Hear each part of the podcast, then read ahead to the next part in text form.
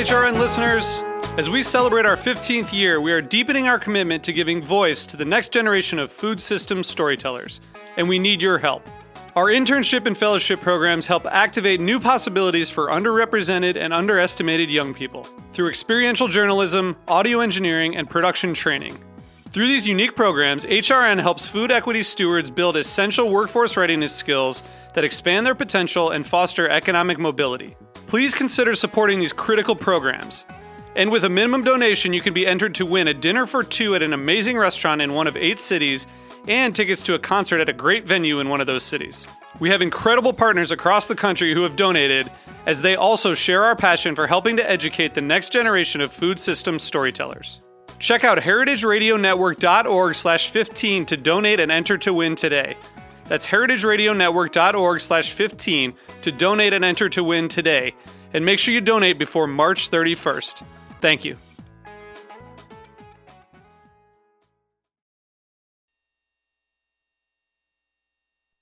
Today's program is brought to you by Guayaki Yerba Mate, producers of organic fair trade yerba mate. Learn more at guayaki.com. That's G U A Y A K I.com.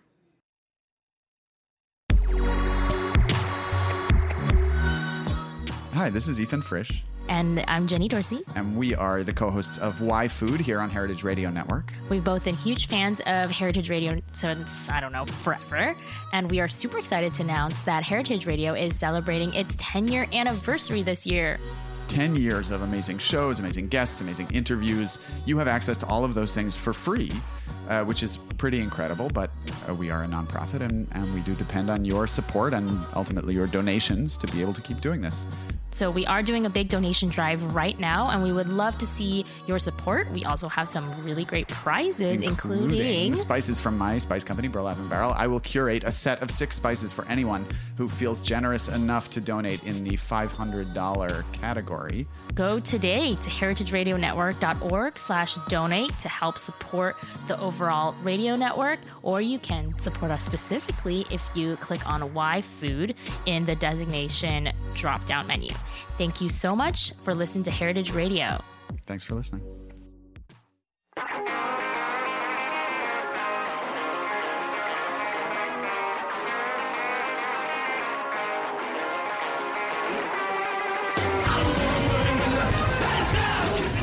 Welcome to HRN Happy Hour. It's 5 o'clock somewhere, and somewhere is Bushwick. I'm Kat Johnson, and I am trying to figure out the volume on my headset. Anyway, welcome everybody. Um, here with my co-host Katie Mosen Wadler. Heyo, hey Kat, hey everybody, how we doing? Happy Thursday. We're here. We got made this. it. It's pouring down rain in Brooklyn, so we're all like trying to figure out how to not drown. Uh, we are also here with Hannah Ford and our program manager. drowned, fully drowned. Hannah was like, "I'm leaving to go to the studio early because I don't want to get caught in the rain," and that was a smart decision. It was crazy. I, all of our New York listeners probably just experienced this. The skies opened up. There were huge crashing sounds. Um, yeah, so I'm glad that I made it here alive. We all did, and and and now we're drinking just the most delightful bottle of La Garagista, which Love. following up a thunderstorm, what could be worse?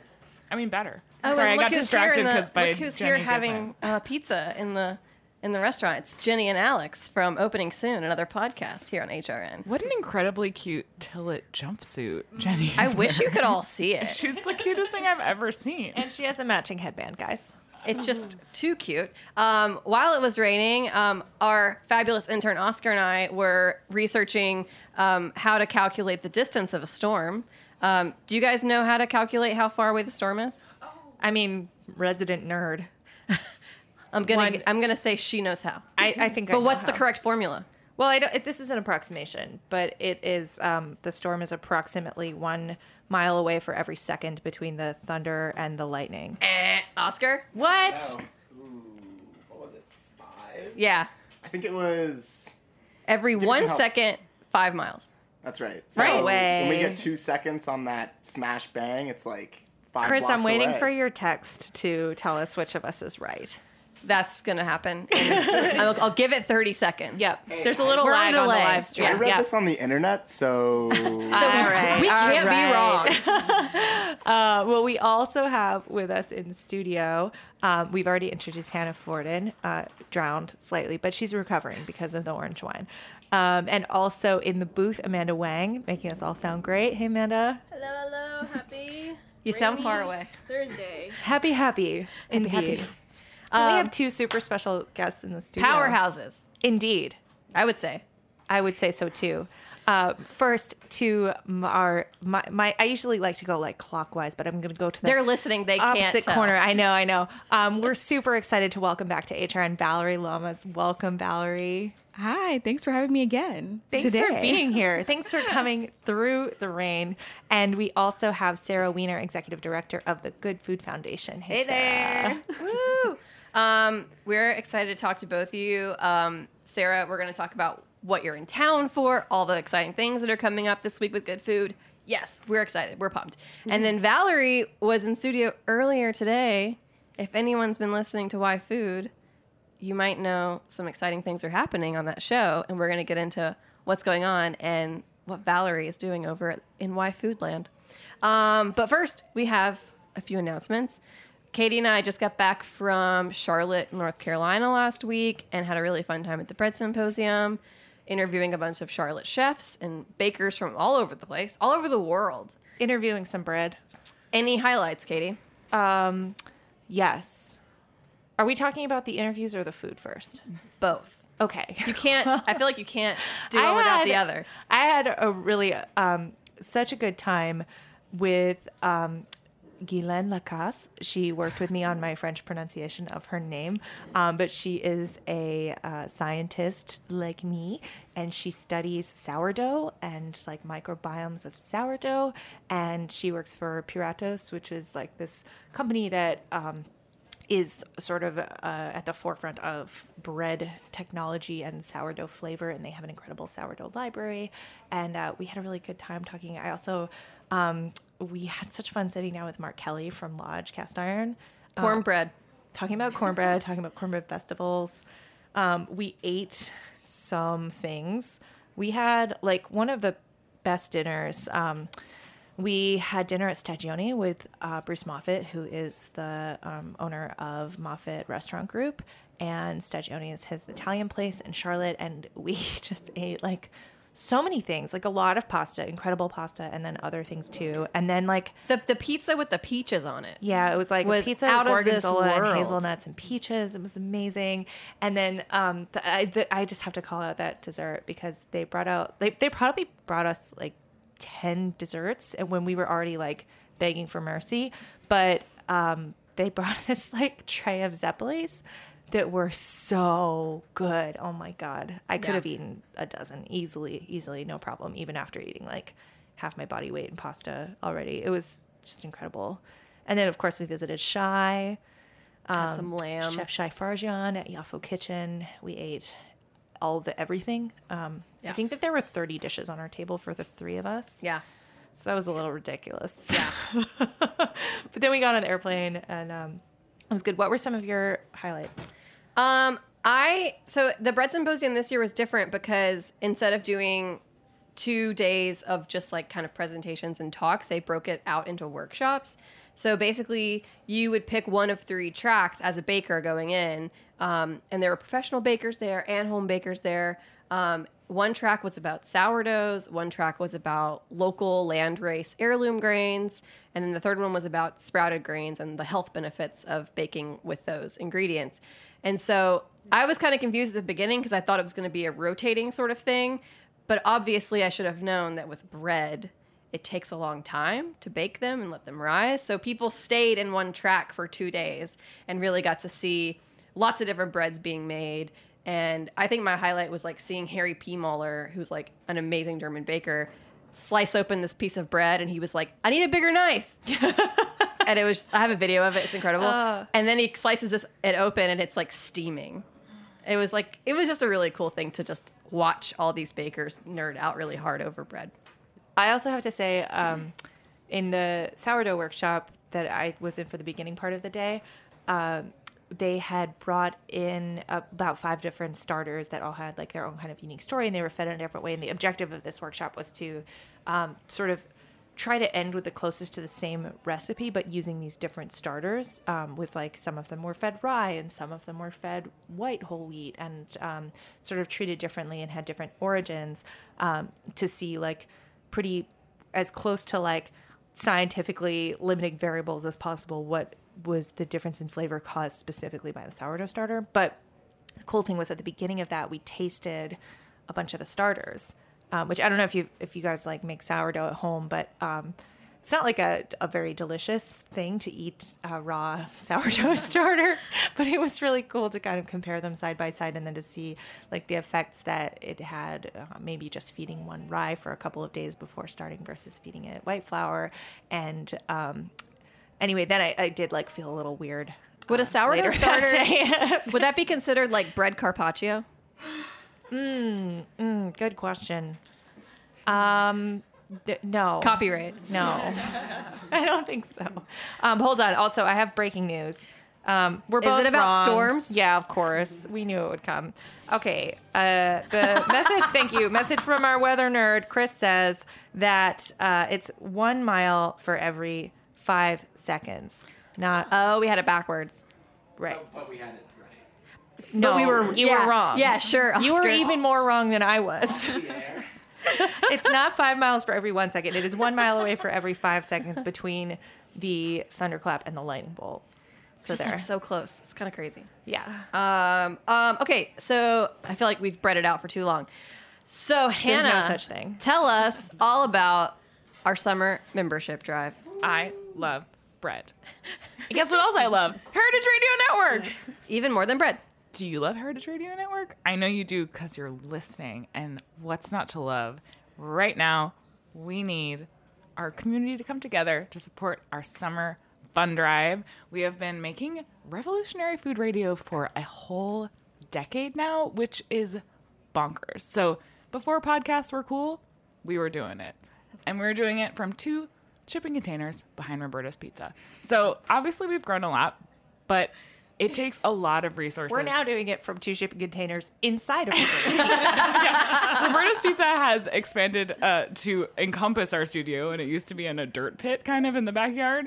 Um, so, yes, Roberta's has grown. We have grown. We went from one show to 35 shows a week. Uh, but we're still like a very small, scrappy nonprofit, and it takes a lot of money and time and all of the things to make food radio possible. And so we ask all of our listeners to please take a moment to become a member of Heritage Radio Network. No matter how much you're able to give, it makes a huge, huge difference. We have also some super, super cool new member gifts. I don't know if you've been on the Insta lately, but we have the coolest new t shirt, and you need it. I promise. I promise. Pizza t shirt. So go to heritageradionetwork.org slash donate and choose the membership level of your choice. You can set up a monthly donation. Uh, $10 a month will get you the brand new t-shirt and a household membership and our undying love and gratitude. So take a moment. Again, it's heritageradionetwork.org slash donate. Get your memberships in before the end of July. We really need your support. And thanks in advance. I became a member last week. Yay! I feel Yeah, really she good did. about the decision. Yes. Thank you. Thank you. This program is brought to you by members like you. uh, okay. Are we ready to dive into our headlines so we can get talking to these amazing ladies? Yes, please. Headline music. There, There it is.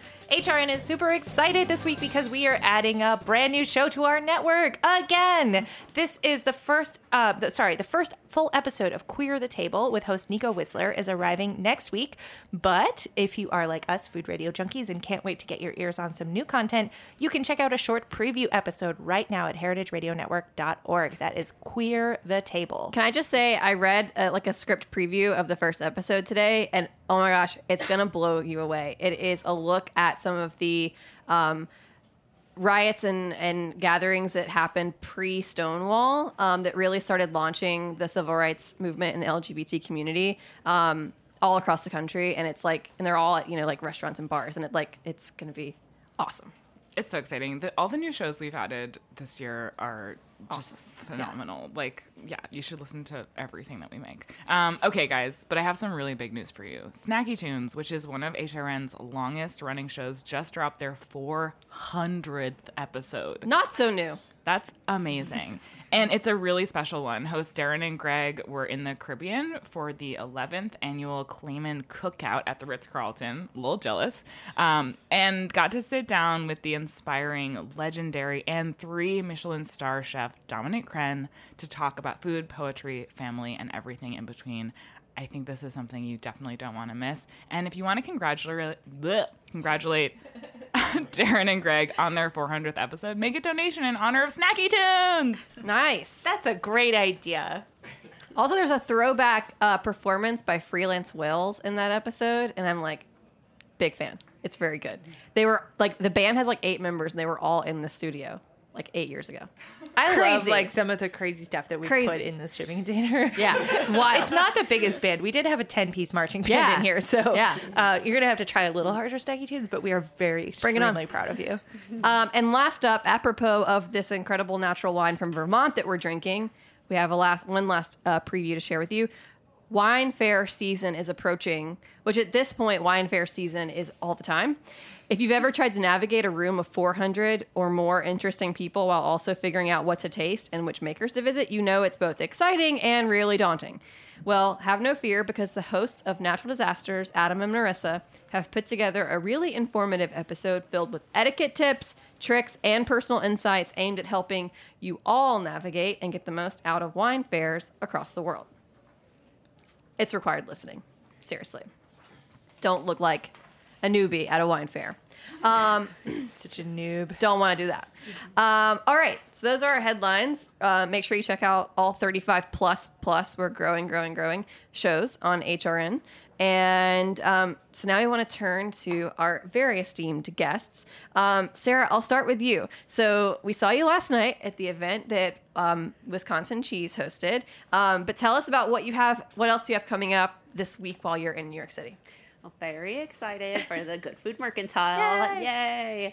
Happening on Tuesday. We are bringing 117 awesome makers. Wow. You know, we like to say they're tasty, authentic, and responsible. So, all the good things that you want to be eating. Uh, to Brooklyn, and we're inviting five or six hundred of the best grocers from all across the country to meet them. Um, so that should be very delicious. And we're doing something new this year for the first time. In the morning that day, we're um, launching something called the Good Food Merchants Summit. Um, so what we realized, you know, working with food crafters over these 10 years, we have the same birthday, guys. Good Food Foundation, Heritage Radio. 10 Woo! years. is that um, so much of what these amazing people are doing can only happen with these other group of amazing people, the grocers who really care um, and who go out of their way to teach their customers, you know, what's you know meaningful in food and introduce them to new stuff. So we're like, let's throw them some love. Let's bring together the independently owned grocers from all across the country, help them learn from each other. So we have awesome speakers like um, one of the Zingerman, like Zing Train trainers, coming to talk about you know how they use open book finance to motivate their team so that like other grocers can start doing that um, we have awesome guy from um, market of choice in portland one of our kind of member groups to uh, talk about like all the different ways they gather data like just looking around their store to like you know those little cards like loyalty programs and how they use that to like make good decisions in their store. And basically uh, helping each other. Plus we're feeding everyone fabulous bagels locks smoked fish sandwiches with regalis caviar on top so it'll be Oh, you know, hey. I, I need that right now. we gotta, we gotta start the day off right. Ooh, and Crown Finish Caves is gonna like give us a taste of the borough by coming and doing like a taste workshop for everyone, together with Cowgirl Creamery. who's of all talk cheese. all the good cheeses. All the good cheese. Well, I mean, yeah, yeah, yeah. I really hope Cowgirl Creamery is bringing their cottage cheese to New York. I got to try some in mm. San Francisco in January.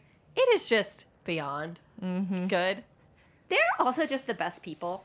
Yeah, Those cowgirls. those cowgirls. Yeah. Um, do you do you see that good food producers and merchants are kind of growing uh, like at the same rate in tandem, or is there like a need on one side or the other more? Like, do we need more producers? Do we need more merchants, or both? I mean, You know what we need more of? Yeah. People buying the good food. um, because then they can all grow. Yeah. More, I mean, but, uh, you know, to answer your question more concisely, uh, more precisely. I think that was very. Yeah. That's great. um, I think tons of people um, are into making like beautiful food that they're like passionate about.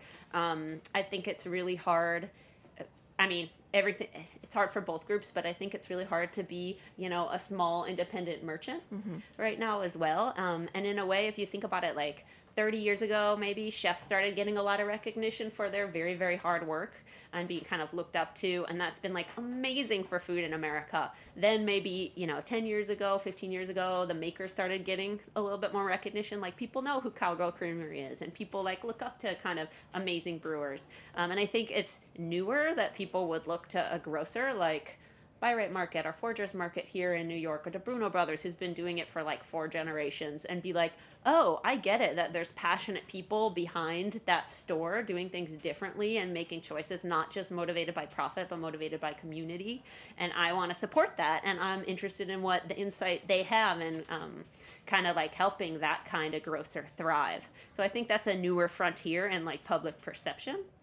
Um, because you might say like well i could get that same cheese at trader joe's or somewhere else. You know sometimes you might see the same cheese but thinking about okay but if i get it at a big corporation you know half the money is going to the big corporation with a certain set of values versus if i buy the same cheese even if it costs 30 cents more at like one of these small guys suddenly half half of what i'm paying half of my pay you know my weekly food budget is going to support a totally different set of values and really making choices around that consciously.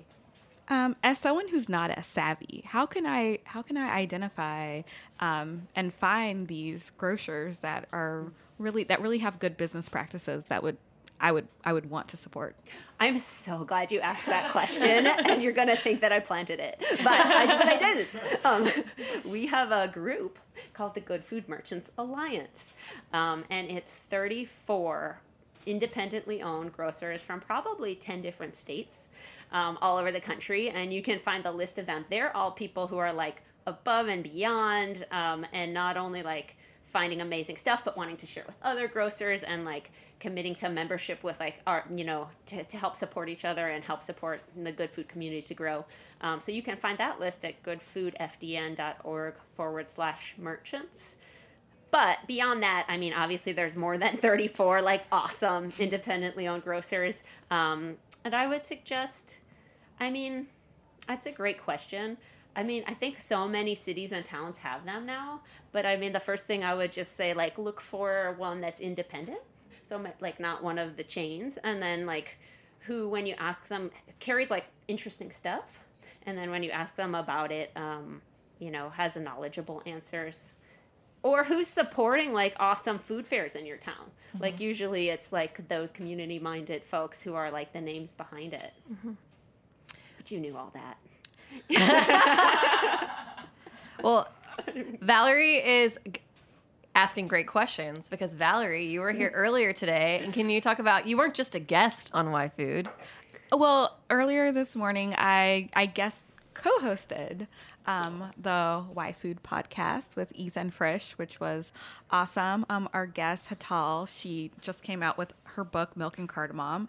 So we were just talking about how she went from being a numbers, um, health, science, um, you know, educated person to going in full full speed into the culinary world. And she now does everything from um, food culinary consulting and creating content for different restaurants and brands to um, her own blog and social media and now a cookbook author. So it was really awesome just talking with her about that. And um, i'm going to be back next week as well Yeah, uh, co-hosting. So uh, yeah why food?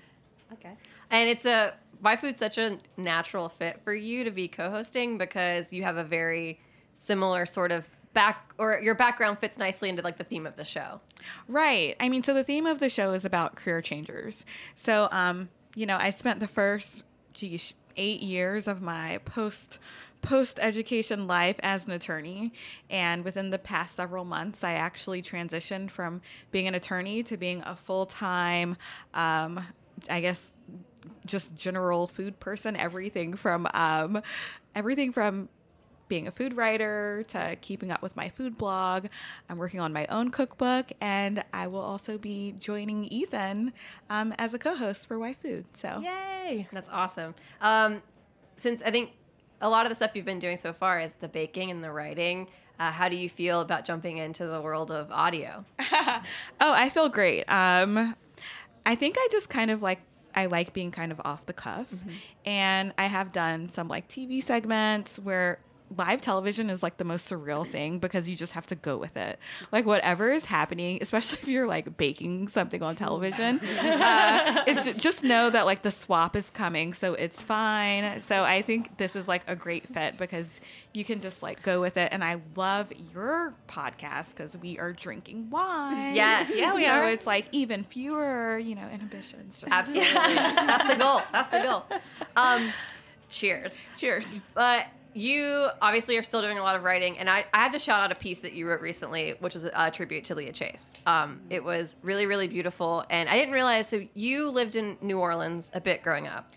I, so I'm Baton Rouge. actually yeah born and raised in Baton Rouge, like birth until I left for college, and I went to school in LA. Okay. And I went to law school in LA, and it was funny because I was a law student, and that's how I was introduced to um, the amazing institution that that is Dooky Chase's restaurant and Talia Chase. Um, so I was, I just felt very um, honored that I had the chance to share my story with how she's impacted my life.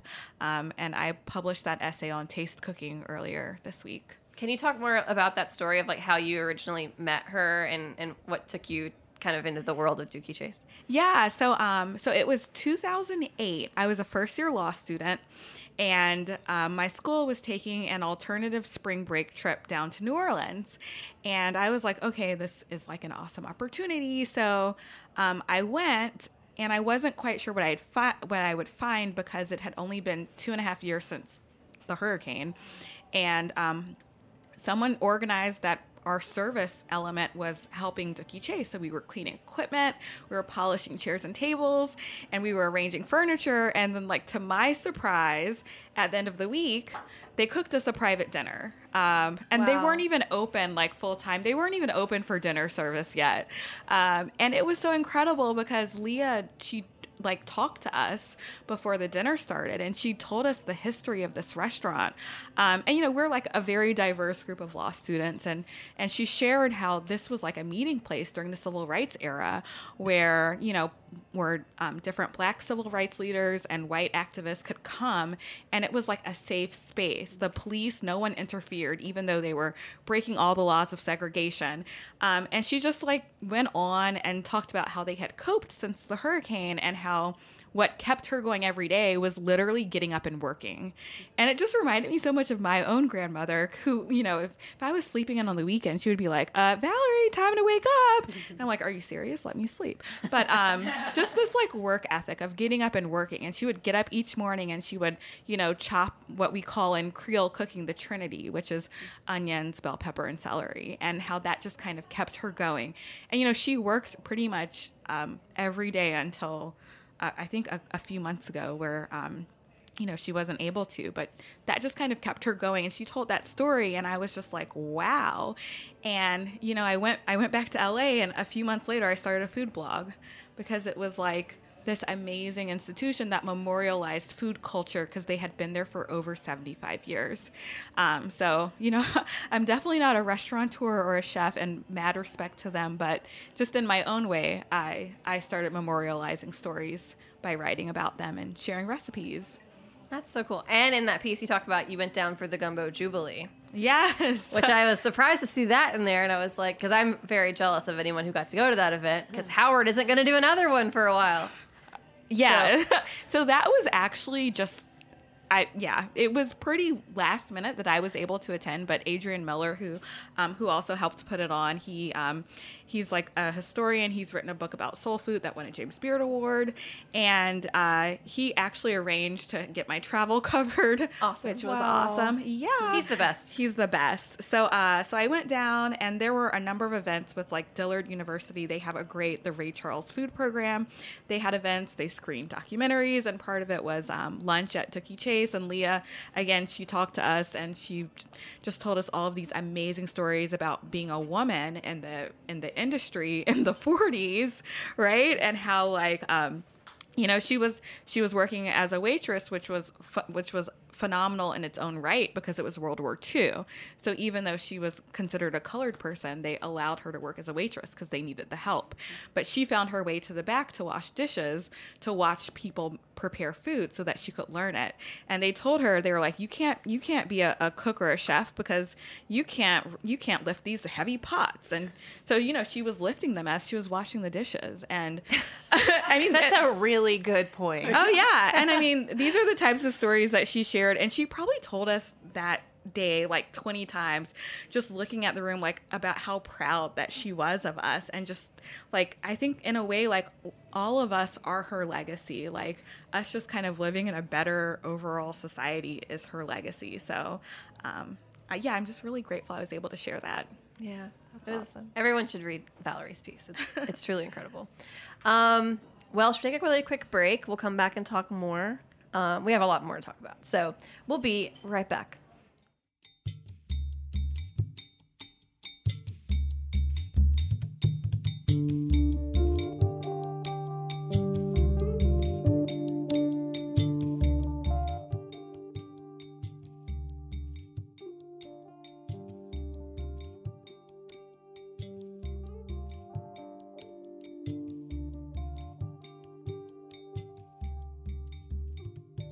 Today's program is brought to you by Guayaki Yerba Mate, producers of organic fair trade yerba mate. Guayaki has an innovative business model called market driven regeneration. They serve as a bridge linking consumer purchases of healthy yerba mate products in North America with indigenous communities engaged in sustainable agriculture and reforestation projects in Argentina, Paraguay, and Brazil. This summer, Guayaki Yerba Mate is heading to New York City for the entire month of July 2019, producing music events, community gatherings, interactive art experiences, and action days, all focused on supporting social and environmental work surrounding new urban food systems. They will infuse the heart of the Big Apple with unique and peak experiences that empower the regenerative movement while also leaving a positive impact. Learn more about Guayaki Yerba Mate presents Come to Life New York at guayaki.com slash events. That's G-U-A-Y-A-K-I dot com slash events. Are you enjoying this podcast? Heritage Radio Network has plenty more. My name is Akiko Katayama, and I'm the host of Japan Eats here on HRN. By interviewing fascinating personalities in Japanese culinary culture, I try to demystify Japanese cuisine. My guests have included sake brewers, tea experts, Japanese whiskey experts, and sushi chefs. You can find Japan Eats wherever you listen to podcasts and on heritageradionetwork.org.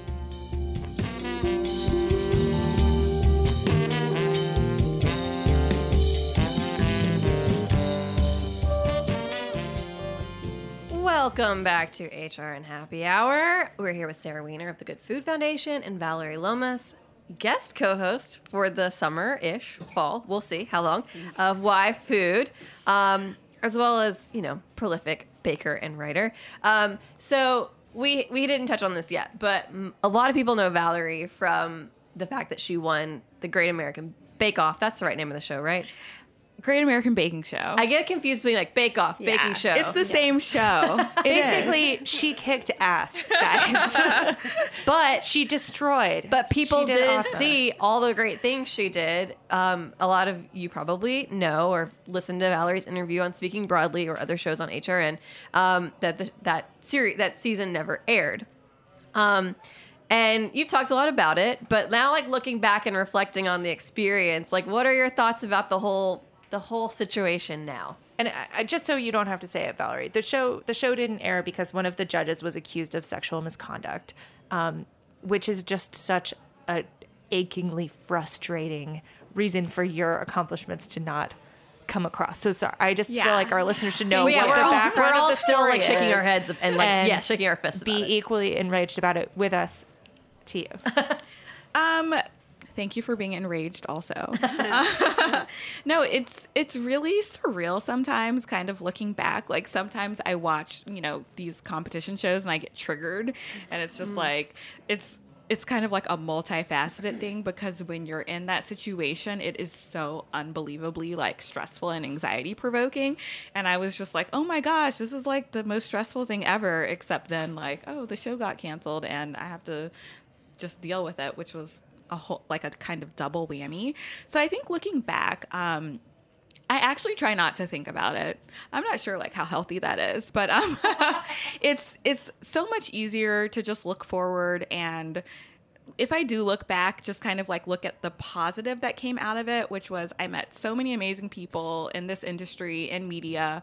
Um, you know, I've I've got a cookbook deal with Clarkson Potter, so I, I definitely need to focus on you know writing that manuscript. um, so will, will there be a big baking component to the book? it- yeah, it's a baking book. It's- Great. It's, pretty much all baking, and then you know me telling stories about baking and just life in general. But um, but yeah, so you know, I I just kind of try to look forward because yeah, thinking back is just kind of like uh, I don't really want to go back to to that place, and I feel like I'm in a really positive place now, just focusing on gratitude and.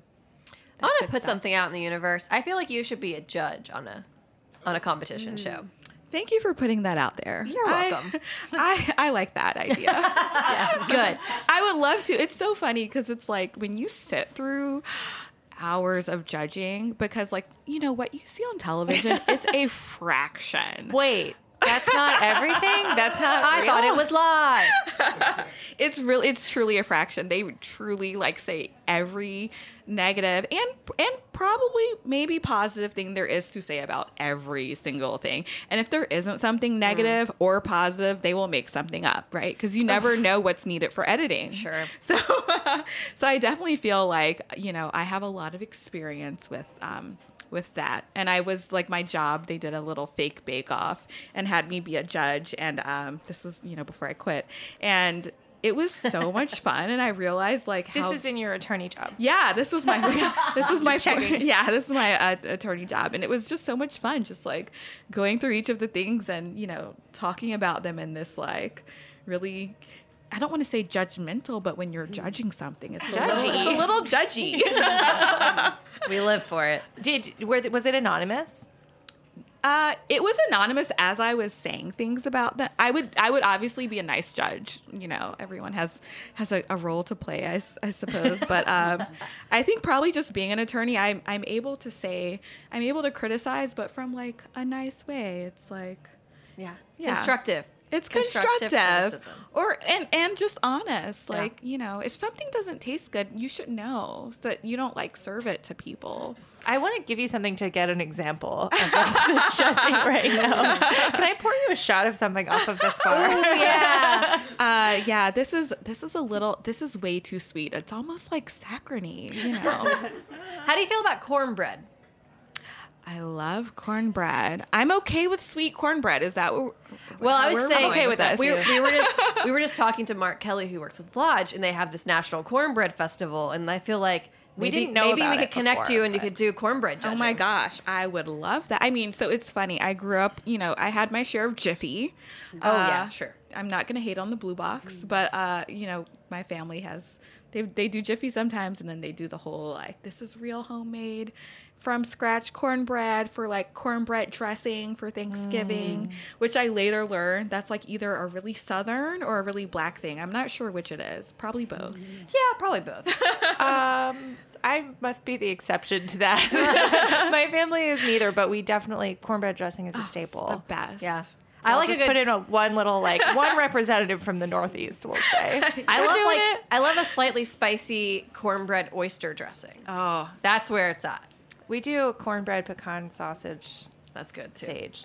I, I found a recipe on New York Times Cooking that was like um, a chorizo and cornbread dressing. Oh yeah, we made that one. That one was very good, and it had leeks in it too. whoa. Delicious. I mean, Didn't we make that for Friendsgiving? Yeah. I think I yeah Yeah. yeah. Yeah. oh, a keeper. sounds- It's a keeper delicious. Um, Sarah, I want to turn back to you really quickly because we're talking about all these great foods, and the Good Food Foundation has added a category or two recently. Yeah. and- Ah. yay. And in fact, I was just going to invite you to judge our new category at the Food Awards. It's happening. Because we are adding grains and legumes. Oh, perfect. Um, which should be really, really exciting because, oh, you know, the food crafters we work with, about 20% of them are farmers as well as makers, like farmstead cheese makers or jam makers who grow their own fruit. But obviously, in the grains and legumes category, a much higher percentage will be farmers. Um, and you know, we want to do everything like all the milled flours and all of that. But to start, since this is like a pretty big logistical challenge, like our other categories are like pickles. Oh, you open the jar and then you put your fork in and give it to the judge. but for the grains and the legumes, we are going to have to cook. Oh. Like every every bean and every um, you know whole whole grains are going to be able to be entered. Um, and then we'll also have pasta and tortillas as part of that category Yum. entered. So, So how will you cook? Yeah. That like, is there a standard recipe? How will you ensure that everything is cooked? Because beans, you know, there's all kinds of sizes and dryness and doneness and. I know, it's and like, how does this that is so how- complicated. How are I you have not? so many questions? How are you not judging the cooking and the, the only the product? Well, this Whoa. is what I, I know. Mind blown. Like this is what I can tell you for sure. Okay, Our I'm ready. committee chairs who decide how everything's judged and run the tasting. One of them owns a cooking school with 17 burners, and the other one And so you can have 17 contestants in the bean category. Exactly at the same time. and the other one was a caterer in New York and has been teaching cooking for like 30 years and um, is like amazing. So they're both like super super good cooks. So they're like working out all the methodology. Okay. But probably it will be like cooked for the amount of time each bean says it's supposed to be cooked for. Oh, I hadn't even thought of that. Right? Like the instructions on the package. Exactly. But like, Oh, but like salt salt added or nothing added or Well, that's the thing to make it fair, right? We kind of have to do the same. Right. So probably it will be like what we're talking about is having everything tasted two ways, and one way might just be like totally plain, maybe Mm-hmm. not even any salt, and one other way might be like super simply seasoned. Yeah. It might be like a little drizzle of olive oil and some salt, like for your pasta. this is fascinating. Isn't that? Yes. Yeah. Um, so, so you need some people who know their way around a bean. yes. I was talking with Alice Waters, who's on our advisory board, about this new category. and she was like, You need people who are really, really excellent with beans. Like some chefs just know like how to do it. They just like love the beans. I will shout out a Portland chef, a, a bean chef. A bean chef. because chef. you remember at Coquine when we had those beans? um, Ka- Katy Millard. Katy Millard. Okay. She done. can cook some. She can beans. cook Really? a dang bean. Okay. I will go there personally to recruit her and by Oh. the way eat there while yes. I'm there, 'cause and so make sure you good. eat a bean. Okay. Eat everything. Her restaurant is fantastic. Um, also, I was just thinking about. I was just listening back to the interview from the Good Food Mercantile San Francisco that Patrick and Emily from Heritage Foods did with Cesare, and they were doing this thing where they were asking everyone what dish should should Meghan Markle make to win over the people of the UK, which was a little off the rails, but also very charming. And Cesare was like, just beans and oil. So maybe oh. Cesare will get it on the bean action. Great idea. Yeah. Great idea. Okay, another invite. Yeah. Okay. We have three new, one helper and two new judges.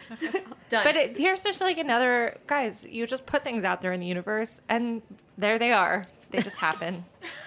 I'm a firm believer in that. Yeah. I, yeah, I was actually looking at like my vision board from that I made in January, and I was like, "Whoa!"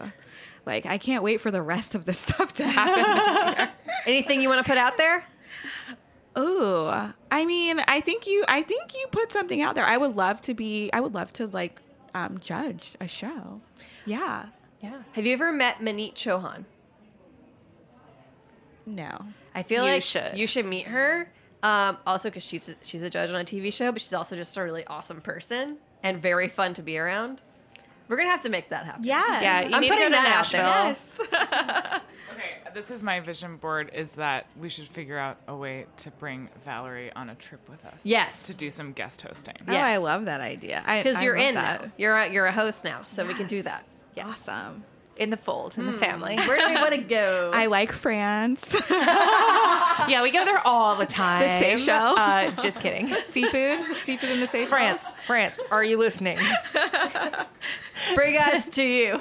Send aeroplanes. Let's put it out there. You never know. You just never know. Um, well, is it starting to rain again? I again? hear. Can you guys hear that? I think people can probably hear it through. Their I the can hear it through my headphones. It's that is the rain on our tin roof. Well, should we get into our round of trivia? Any Oh, yeah. objections? Sarah's Sarah's ready. face just little went through like five different emotions very quickly. Whoever I hate tests. whoever We're all wins in this trivia together. Whoever wins trivia gets an all expenses paid trip to Paris. Wait, what? I think we should apply that to whoever loses trivia. Can I phone a friend? yes, in fact, Whatever it takes. I have not seen any questions. Who has? None of us. Okay. So, wait, Oscar Oscar, wrote you the questions. are out. Oscar You wrote, the them. questions. I edited the questions. Everyone else is fa- is game to play. Okay. so Hannah and I are your phone of friends. All right. We may or may not be useful. I'm not sure what the topic is today.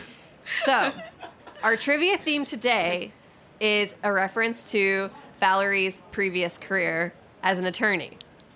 So we The pressure. yes, Yeah, but when you know It's when all Kat says law. a reference, it might be it, there might be twists and turns along the way. it's legal contracts. the theme is legal. No, Don't Um, sign them. you won. Don't sign that NDA. No. Um, this trivia is about lawyers on um, in pop culture. Okay. Okay. okay. Question question number one. After spending years away from the courtroom while working to raise her children, this TV show lawyer successfully re entered the field when her then district attorney husband was sent to prison. And if you can name the character and or the TV show. The Good Wife. Correct. What is her name? Uh, Fl- Fl- Fl- Alicia? Oh, yes. Fl- Florrick? yes. Thanks, Mom. Hannah. Thanks, Mom, for Nailed making it. me watch this with you. Oh wow! Me and my mom bonded a lot over that. What show. up, Jewish moms? Question number two. This Maycomb, Alabama lawyer was originally created for the page, but has been portrayed on the screen and most recently on Broadway by Jeff Daniels. Who is Atticus Finch? Correct. Good. Correct. Um, question number three.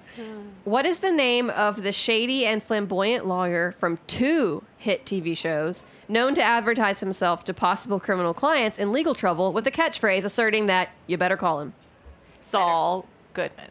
Correct. Question number four. She's a young, energetic, thoughtful, and persistent lawyer with a Harvard degree and a fully pink wardrobe. Reese Witherspoon. And whatever that was. Correct. with all the pink on it. Bonus points if you can name the, her chihuahua's name. Oh, I think I actually. Do you know it? I know, I know. Uh, what is Bruiser? Is that right, Amanda? Does anyone in this room know? Can we confirm or deny? Uh, Chris, uh, Google it and text us. All right.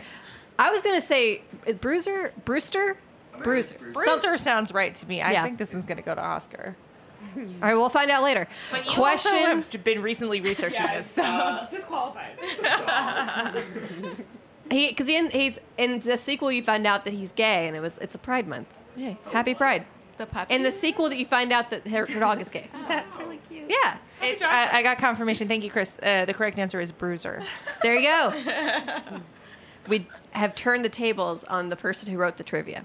That's right. Except that he's still winning, so uh, I'm not sure. He's, he's smirking in the corner. All right, last question. This character was based on Johnnie Cochran, O.J. Simpson's lead defense in his infamous murder trial. Who is the bespectacled, mustachioed, and well dressed lawyer that helped one crazy haired, eccentric character in a number of times in a 1990s show about nothing? You got to really work this one back. Uh, a 1990s show about that would be nothing. Seinfeld, Seinfeld. but I don't know Correct. what the answer is. I can can't think of the like a lawyer character on Seinfeld. Was that just the hmm. name of the lawyer's name in the trial? No. Oh, okay.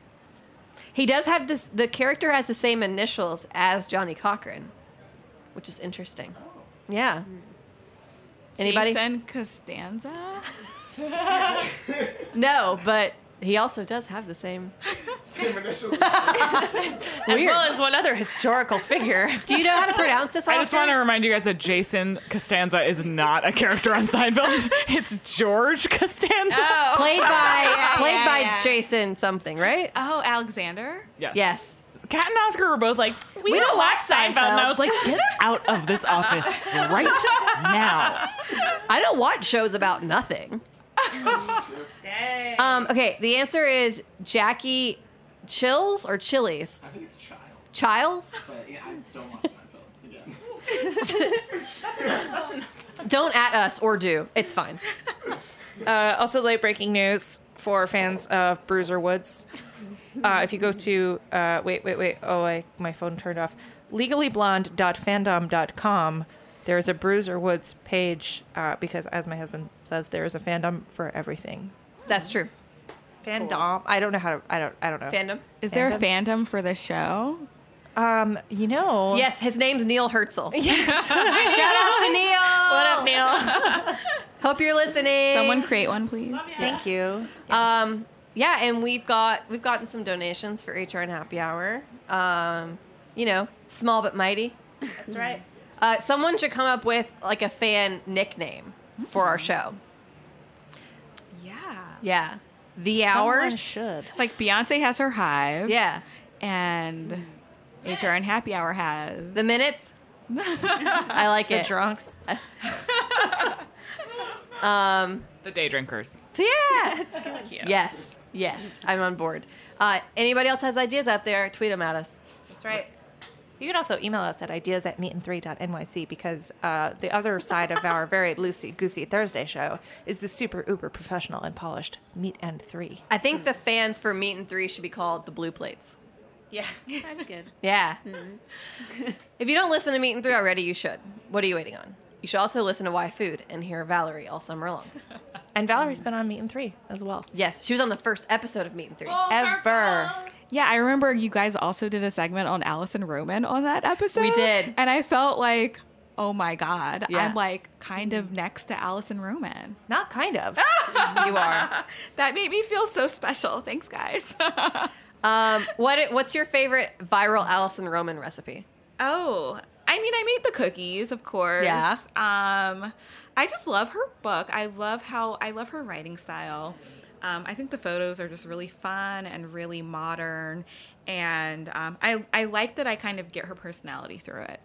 Oh yeah. I also like that she is not afraid to admit that she likes to go heavy on salt and lemon. Acid, but mostly lemon. I mean, a woman after my own heart. Don't be afraid of it. Um, yeah. Well, I think I'm all out of things to say. well, guys, that's our show. Thanks for listening. This has been Amanda Heritage gave me Radio the five Network minutes, and I'm like, Hour. okay, great. Uh, Amanda's cutting us off. Um, thank you, Sarah, and thank you, Vallery, for joining us. Thank you guys. This has been very fun. Thank you, Amanda, our engineer.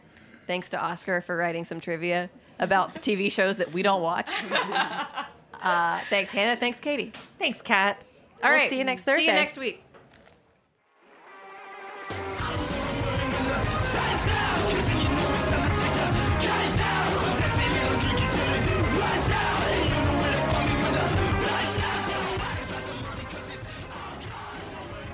HRN Happy Hour is powered by Simplecast. Simplecast is a popular hosting and analytics platform that allows podcasters to easily host and publish to apps like Apple Podcasts. If you have a podcast or are looking to create your very first, check it out. Try it for free and save half off your first three months at simplecast.com slash heritage. Thank you for listening to Heritage Radio Network, Hood Radio supported by you. For freshest content and to learn more about our 10 year anniversary celebration happening all year long, subscribe to our newsletter. Enter your email at the bottom of our website, heritageradionetwork.org. Connect with us on Instagram and Twitter at heritage underscore radio. You can also find us at facebook.com slash heritage radio network. Heritage Radio Network is a non-profit organization driving conversations to make the world a better, fairer, more delicious place. And we couldn't do it without support from listeners like you. Want to be a part of the food world's most innovative community?